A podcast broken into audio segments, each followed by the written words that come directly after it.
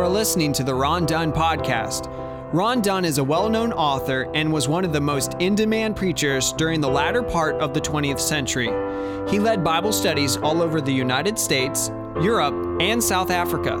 For more information and resources from Ron Dunn, please visit rondunn.com. I uh, preached a sermon once on uh, it is more blessed to give than receive. I get only I forget what my points were except the first one. I, I asked the question, why is it more blessed to give than receive? This is the only one I can think of because when you give, you don't have to write thank you notes.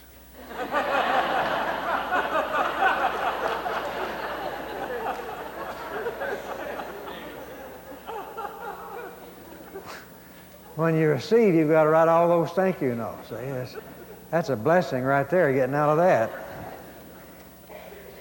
Must not have been a very good sermon. I, I only preached it once, and I don't remember anything else about it.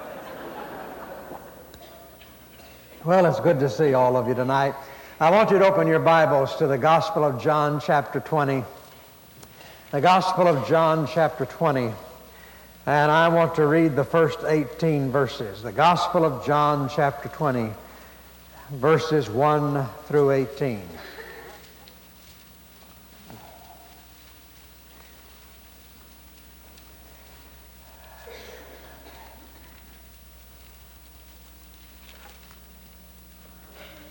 Early on the first day of the week, while it was still dark, Mary Magdalene came to the tomb and saw that the stone had been removed from the tomb. So she ran and went to Simon Peter and the other disciple, the one whom Jesus loved. That's John. John never refers to himself by name in his book.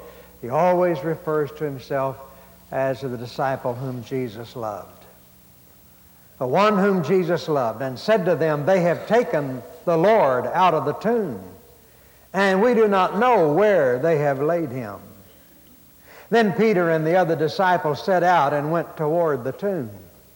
The two were running together, but the other disciple outran Peter and reached the tomb first. He bent down to look in and saw the linen wrappings lying there, but he did not go in. Then Simon Peter came following him and went into the tomb. He saw the linen wrappings lying there and the cloth that had been on Jesus' head, not lying with the linen wrappings, but rolled up in a place by itself. Then the other disciple who reached the tomb first also went in and he saw and believed. Now, that doesn't mean he believed that Jesus was raised, it just means he believed the body was gone. For as yet they did not understand the scripture that he must rise from the dead. Then the disciples, thinking there was nothing there for them, that's my own little parentheses. Then the disciples returned to their homes. But Mary stood weeping outside the tomb. As she wept, she bent over to look into the tomb, and she saw two angels in white sitting where the body of Jesus had been lying, one at the head and the other at the feet. They said to her, Woman, why are you weeping? She said to them, They have taken away my Lord, and I do not know where they have laid him. When she had said this, she turned around and saw Jesus standing there, but she did not know that it was Jesus. Jesus said to her, Woman, why are you weeping? Whom are you looking for? Supposing him to be the gardener, she said to him, Sir, if you have carried him away, tell me where you have laid him, and I will take him away. Jesus said to her, Mary. She turned and said to him in Hebrew, Rabboni, which means teacher. Jesus said to her, Do not hold on to me, because I have not yet ascended to the Father, but go to my brothers and say to them, I am ascending to my Father and your Father to my God and your God. Mary Magdalene went and announced it to the disciples, I have seen the Lord. And she told them that he had said these things to her. Now, the very first time I was in your church uh, with Michael, I was here once when uh, Billy Smith was here, but the first time I was here when Michael was here, we had noon services. And I was speaking on Psalm 37 when the upright get uptight. And uh, so after that first noon session, I was standing around, people were talking to me, and a member of your church who I have learned is no longer here, so I can say this. But, uh, a man in your church came up to me and he said, Well, Brother Dunn, that was a good sermon, but you realize you missed the whole point of that passage. Well, I didn't know what to say. I certainly wasn't going to ask him what the point was. and your pastor got a big laugh out of that. And from time to time, he'll write me a little note and say on it, You missed the whole point. but, Michael, I really do wish you would stop calling pastors where I'm going to be in a meeting like Brian Smith at Van Buren and telling them to, during this meeting, sometime during the service, to say that I missed the whole point of that passage. You admit doing that, don't you? I mean, yes, you do. Yeah, yes. You know Brian Smith of Van Buren? Yes, yes. Well, he testified that he, you called him and told him to be sure and say that, and he's not the only one.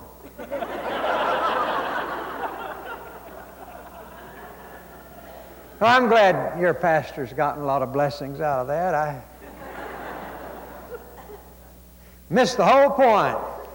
Well, I, I'm, I'm not above missing the point.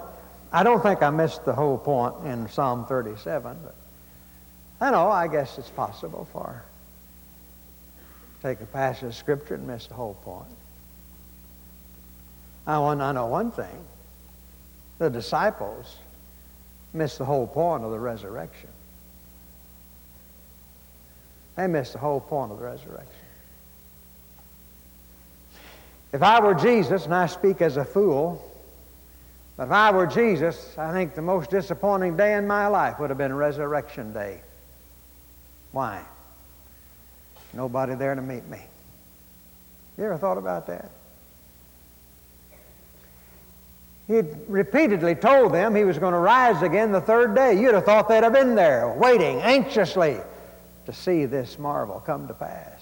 When they were going to show this Star Trek deal, I mean, they had kids camping out. I mean, had to sleep in blankets camping out all night so they'd be first in line to get a ticket.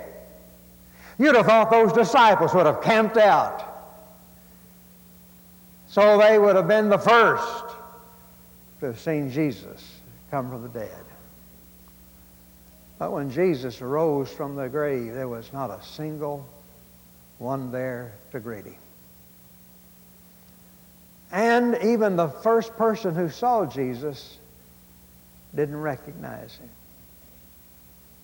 And these disciples, they saw the empty tomb and then they said, Yeah, he's gone.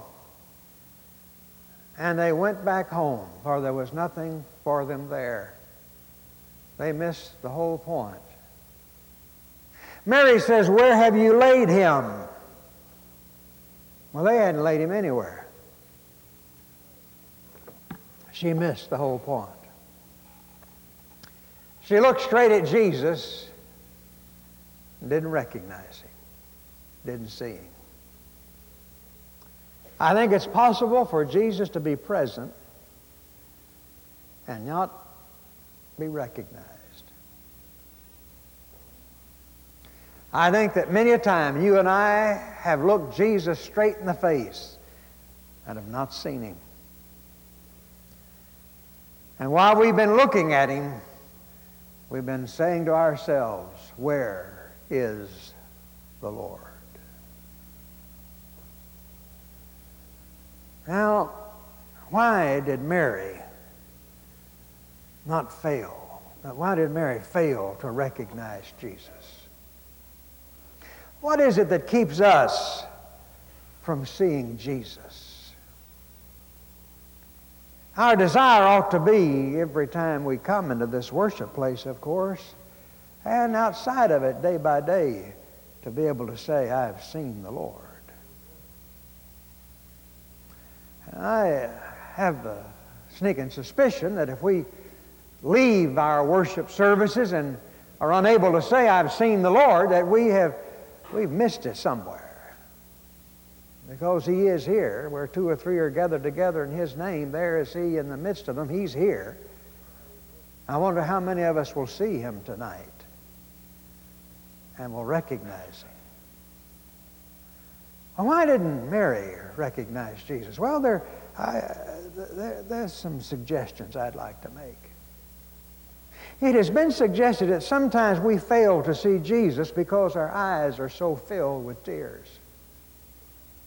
The Bible says that Mary, in verse 11, stood weeping outside the tomb. And the word weeping there means a loud crying, a loud mourning for someone who's lost. She wasn't just sniffling, she wasn't silently grieving, but her eyes were filled with tears, and she was lamenting, a loud wailing of crying. And maybe that's why she didn't recognize Jesus, because her eyes were filled with tears and her heart overcome with grief. And I think many times we fail to see Jesus in a situation because our heart is so burdened with grief and our eyes are filled with tears. We fail to recognize Jesus when he might right standing before us, but our eyes are so filled with tears because of a heartbreak, because of a disappointment, because of a broken heart, we fail to see Him. And there are many a time, many a time, I've talked to them and you have too, many a time who when people suddenly they find themselves immersed in some kind of suffering or tragedy, they begin to wonder, why has God done this to me? And where is the Lord? It's though as He has abandoned me. And all we can see is the pain and the suffering and the incident, and we, we, we can't see Jesus in that. We don't see the Lord working in that because why? Our hearts are so filled with grief and our eyes are so filled with tears. It's hard sometimes to see Jesus through our sorrow, hard to recognize Him. And while we may look straight at Him, and yet our eyes are filled with the tears of disappointment and heartache, we fail to see Him. It's often hard to recognize Jesus when our hearts are preoccupied with some great disaster or great disappointment. I wonder how many of us, the moment some disappointment comes, the some moment some great disaster comes, we immediately say, Oh, the Lord is in this. Is that our first reaction? I think for some of us it is. But I don't think that's the way it is for most believers. Our first reaction when disaster moves in is not to say, Oh, the Lord is here. The Lord is in this. Our first one is to do like Mary. We wail and weep. And we wonder, where is God when I need Him the most? Where is He? When I needed him most. So maybe she failed to see Jesus because her eyes were filled with tears. And maybe you failed to see Jesus because your mind and heart has been preoccupied with disappointment and grief.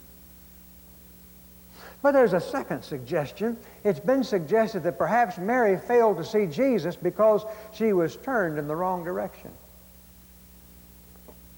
She was facing the wrong direction. It says here in this passage twice she had to turn in the direction of Jesus. Looking in the wrong direction. It's hard to see Jesus when you're turned away from Him and looking for Him in the wrong places. Remember that song popular a few years ago, Looking for Love in All the Wrong Places? Oh, what a commentary on today's society. We're looking for fulfillment, looking for joy, looking for happy, but we're looking happiness, but we're looking for it in all the wrong places. And people today are searching. They are. I, I, you have to give it to people. They are today hungry for something. They don't know what it is, but there is a, as the old saying is, there is a God shaped void in their hearts, and there's never going to be any contentment and rest until that God shaped void is filled. But it can only be filled with God. Yet we do not know that. We just know there's a void in our hearts. And so we're searching for it and searching for it and searching for it. And, and this person says, all you need to do is to follow me, and this is the way to do it, and this is the way to find fulfillment. And so we're going from one person to another, from one substance to another, trying to find some fulfillment in our lives. And any sociologist or psychologist will tell you that today the greatest problem among people is their feeling of meaninglessness, that they are a nobody that they are not fulfilled within themselves, that they are just another number uh, logged away somewhere, that they're just one more little cog in a big wheel. And there's no sense of real fulfillment, no sense that I am somebody. There is nothing to fill the aching void that is in their heart. And so they're looking everywhere for it. Some people look for it in success. If I could just get this job, if I can just attain this position, then it'll fill my heart and fill my life. And yet, it doesn't. We say, oh, if I just had money. Rich people jump out of windows every day. Better windows, maybe, but they jump out of them.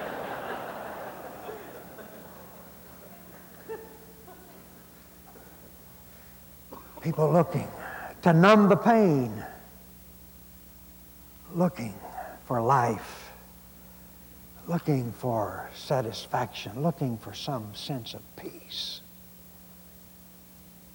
most of the people are looking in the wrong direction, thinking they'll find it there. I tell you, folks, I, I don't have any problem understanding why people become alcoholics. I don't have any problem understanding why people become drug addicts. I, I tell you, if it wasn't for tranquilizers, I'd probably be on the drugs myself.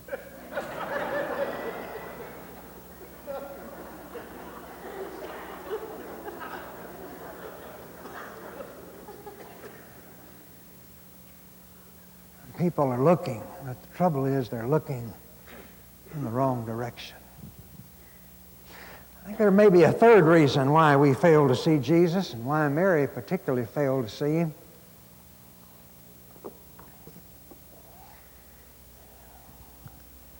I think sometimes we fail to see the Lord because we're unable to see God's hand beyond the fact unable to see God's hand beyond the mere fact of what is happening. Now, here's Mary. She comes to the tomb and uh, she looks in, and what does she see? She sees two angels. Now, I tell you what, I'd have been jumping up and down all over myself. Two angels. Two angels. How about that? Two angels. But she is unimpressed with angels. I mean, you know, what would you do if you looked in your closet and you saw two angels sitting there? You'd, you'd be jumping more than Marty was while she was leading that music, I guarantee you. angels, angels, angels. She looks in there, sees two angels. Now I want to tell you something. If I saw two angels there, it might occur to me that God was somewhere around. Do you reckon? And yet, Mary was not able to see beyond just the mere fact that the body was gone. See, she wasn't weeping that Jesus was dead. She had already done that. She was weeping that the body was gone. And that's all she could see. That's all she could te- feel.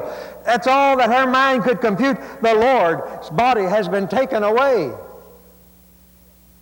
She says, Tell me where you've laid him, and I'll take him away. What's she going to do with that hundred pounds of, uh, uh, uh, of uh, myrrh and stuff that Nicodemus laid on him? You know, she's not thinking clearly. And uh, she thinks it's the gardener. She looks in, she sees two angels. Now, I want you to watch this, friend. One angel's at the head, one angel's at the foot. Like the Ark of the Covenant of the Old Testament. One angel at the head, one angel at the foot. Here's the mercy seat. And she doesn't get it. Isn't that something? Unable to see God's hand beyond the mere fact of what we see. If you go back to John 13, where Jesus begins to wash the feet of the disciples, and he comes to Peter, and, and Peter says, Lord, are you going to wash my feet? And Jesus said, Peter, what I now do, you do not understand, but you will understand later. Oh, Lord, you're never going to wash my feet. Now, you see, Jesus ends this up by saying, I have, do you know what I've done to you? Do you know what I've done to you? Yeah, you've washed my feet. No, that's not what I've done to you. What I've done to you is to give you an example of love and humility. Peter's problem was he was so spiritually dense that he could not see anything beyond the mere fact that Jesus was washing his feet. See, that's all he could see. And that was a horrible thing because washing somebody's feet was the lowest job a, any, even a slave could do. That was the very lowest of jobs. And here was his Lord and Master. And uh, of course, of course, you realize that Peter didn't volunteer to wash Jesus' feet. no, he's too good to wash anybody's feet. And as far as I know, the only one who walked out of that room with unwashed feet that night was our Lord. He even washed the feet of those that hated him and betrayed him. And Peter said, Lord, you shall not wash my feet. What's wrong with Peter? Peter can't, doesn't have the spiritual sensibility to see beyond the fact that Jesus is not merely washing his feet, that Jesus is doing something far greater than that. Far greater than that. And it's so often that when God begins to do something in our life and we do not understand, all we can see is the fact of the disaster. All we can see is the, is the event itself. We, we, we don't have the spiritual sense to look for the hidden hand of God in everything, to always be on the lookout for the invisible hand of God, and to realize that behind the most minute and mundane and ordinary of acts, there is the hand of God. He is doing something more than what you see He is doing. What you see is not what you get. There's far more beyond that. You remember when Mary washed his feet and she broke that alabaster box and anointed his feet. Then Jesus interpreted that when people began to claim, uh, uh, complain about it. He said, Leave her alone. She has anointed my body for the burying. Well, that was news to Mary. Mary had no intention of anointing his body for burial. Why? You don't do that until somebody's dead. And here's Jesus, a young man in his early 30s. He's not even sick. No, what Mary was doing, well, she didn't know what she was doing. She was just loving Jesus, the only way she knew to do it.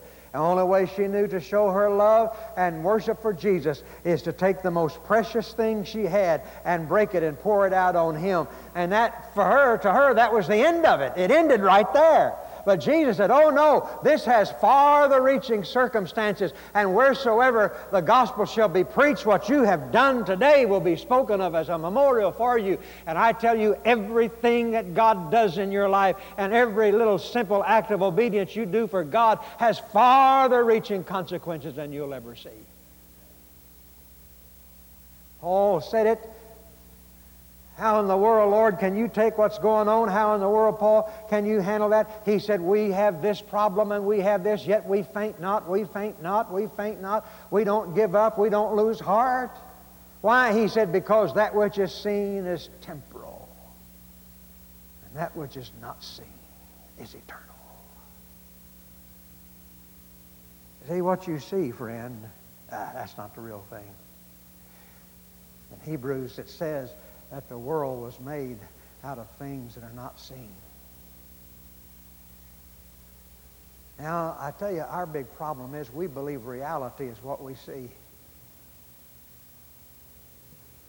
Reality is what we do not see. That is eternal. That is God. Can you imagine the transformation that would come to our lives if we could ever get that viewpoint and understand that and look for the invisible hand of God in every situation in our life. If we had the ability to see God's hand beyond just the simple fact of what has happened. This is it. This is what has happened, and this is the end of it. Oh, no. Oh, no. Oh, no. Peter, you don't know yet what I'm doing, but you will someday understand what I'm doing. And he says to many of you, you do not know yet what I'm doing. But one of these days, you'll understand. I think Mary was unable to see Jesus, and sometimes we're unable to see him because we're unable to see God's hand beyond the mere event. But there is a last reason, I believe, that Mary could not see Jesus. Did not recognize him when she saw him. You know why? Because she was looking for a corpse instead of a living Lord. She was looking for a corpse instead of a living Lord. Hey, I'm glad she didn't find what she was looking for. Can you imagine if she'd found what she was looking for? None of us would be here tonight. We'd all be in hell already. She wasn't looking for the living Jesus. She missed the whole point. She was looking for the body of Jesus. She was looking for a corpse. She was looking for a historical Jesus that she had known. And she wasn't looking for a living Lord. I wonder how many times we come to church and we, we're not looking for a living Lord. We don't expect to see a living Lord here. In a sense, we're worshiping a dead Jesus. In a sense, we're worshiping a Jesus confined to history of 2,000 years ago. And, and, and, that's the kind of Jesus we expect to find. And uh, he has no relation to us, no involvement in us. We do not come looking and expecting to meet a living Lord. That's why we ought to be excited when we come into the house of God and when we gather together for worship. We ought to be excited because Jesus is here, alive. And we have a chance to meet him. Now, most of us drag in. Sit down, look at our watches. Let's sing the songs, hear the sermon, try to stay awake. Pretend we're making sermon notes and we're just doodling, trying to stay awake. Thank God it's just about over. We go out. Now we're going to get some real excitement. Cowboys are playing. We can turn TV on.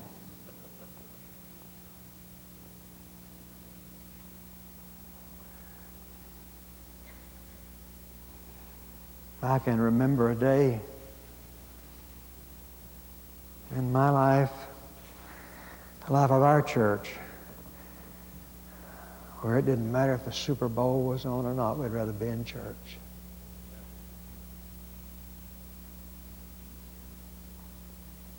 We're afraid to miss, even on a Wednesday night. Because we're afraid we'd miss Jesus. He's going to do be something be there and do something miraculous. We didn't have to have early Super Bowl Sunday services. We didn't have to try to wrap the service around the. We, I mean, we just didn't even mention it, and people in our church couldn't have cared less.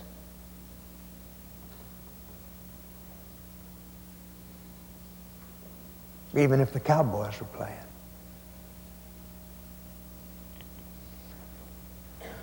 Wish I could say that today.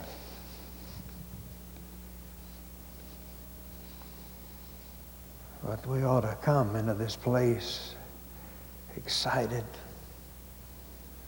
optimistic looking. Jesus is here this morning. I tell you, he's here tonight, friends.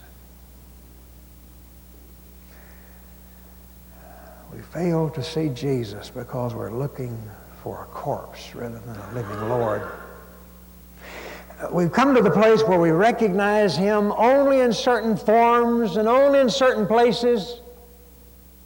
Listen to what Jesus said to Mary. He said, Touch me not, do not hold me. The Greek has the idea of prohibiting an action that's already in progress. In other words, he's saying, Stop holding me, stop holding me, for I've not yet ascended to my Father. And you can see very clearly what Mary is doing. Once she recognizes that it's the Lord, she falls down and wraps her arms around his feet and legs and clings to him and hugs him. And Jesus says, Stop holding on to me, stop holding on to me.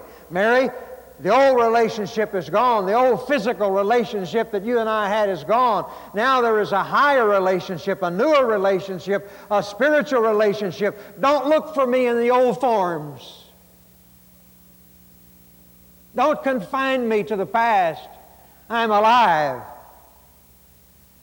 And so Paul says, henceforth now we know no man after the flesh.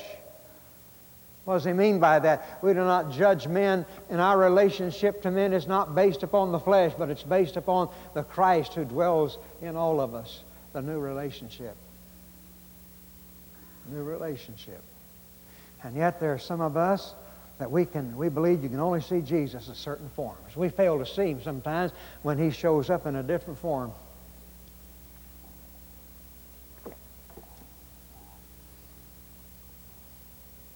Now, I know Southern Baptists God's favorite people. But I tell you what, he could show up at a different church. Of course, we wouldn't recognize it or acknowledge it. No, he wouldn't. Because it's not, not where we expected to see him not the form in which we expected to see him. There are some of us who had rather, who had rather cling to a dead Christ and their ritual rather than open themselves to a living Lord who lives outside their little boundaries. You know what I mean? I'm afraid sometimes we care more for our idealized pictures of Christ than for the real thing. Now, we've had some kind of untraditional music here tonight. And uh, I'm really giving you the benefit of the doubt on that.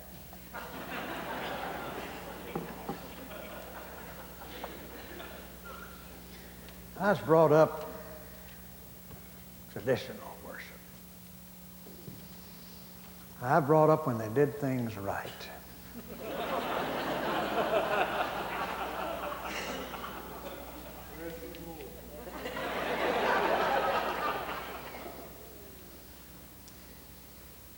I brought up before they ever had a guitar in a church or drums.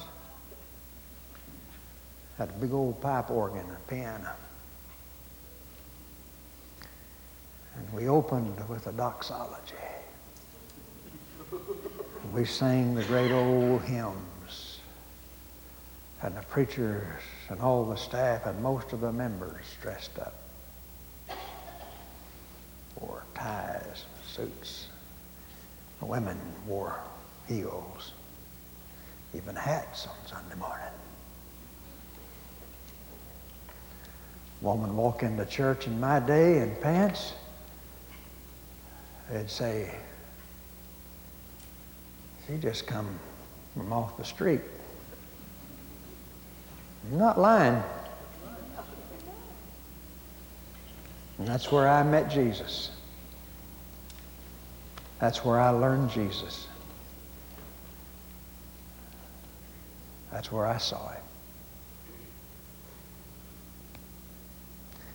But I would be a fool to say that the only place in which you can find Jesus is in traditional worship.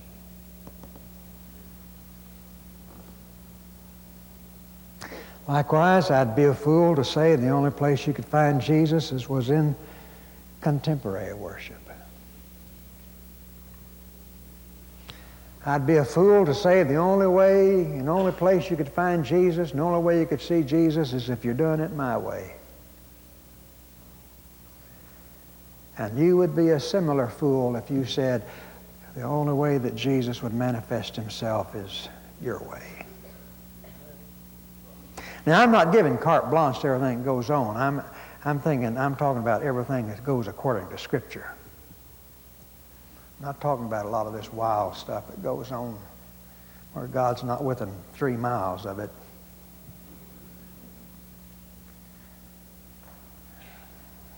You see, we fail to recognize Jesus because we only recognize him in certain forms. Let me read you a verse of Scripture. Matthew 24, 25, excuse me, Matthew 25, verse 34. Then the king will say to those at his right hand, Come, you that are blessed by my Father, inherit the kingdom prepared for you from the foundation of the world. For I was hungry and you gave me food. I was thirsty and you gave me something to drink. I was a stranger and you welcomed me. I was naked and you gave me clothing. I was sick and you took care of me. I was in prison and you visited me. Then the righteous will answer him, Lord, when was it that we saw you hungry and gave you food, or thirsty and gave you something to drink? And when was it that we saw you a stranger and welcomed you, or naked and gave you clothing? And when was it that we saw you sick or in prison and visited you? And the king will answer them, Truly I tell you, just as you did it to one of the least of these, my brethren, you did it unto me.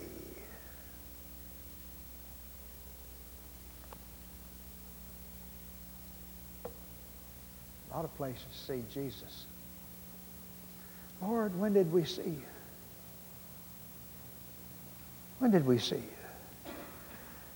When you gave a cup of water to the least members of my family, you did it to me. When did we visit you, Lord? We never saw you sick and in prison. He said, Oh.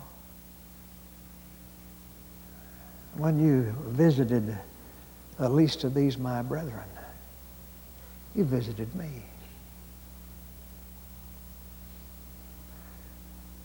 When you and I, folks, help out the least of the family of God, give them a drink of water, or better, a cream soda. Give them some clothing, clothing. Visit them when they're sick or even in prison. You know what? You've seen Jesus and didn't even know it. You visited Jesus, didn't even know it.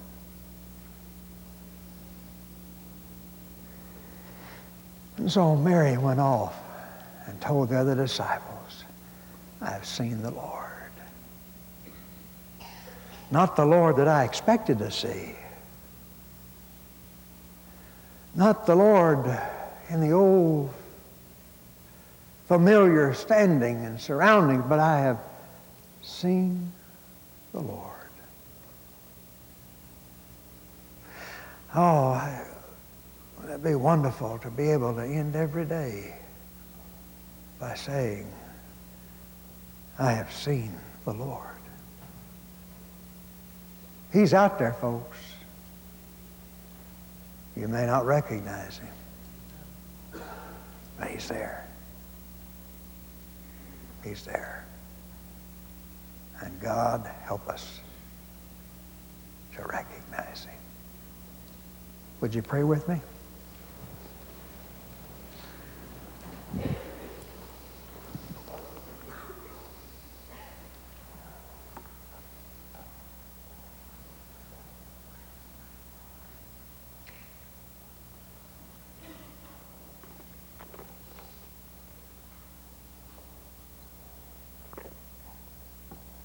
Father, we thank you tonight for Mary, last at the cross, first at the tomb.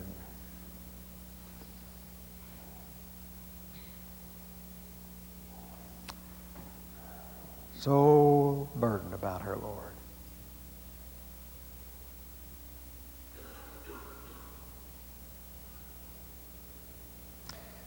And so many of us unable to see Him.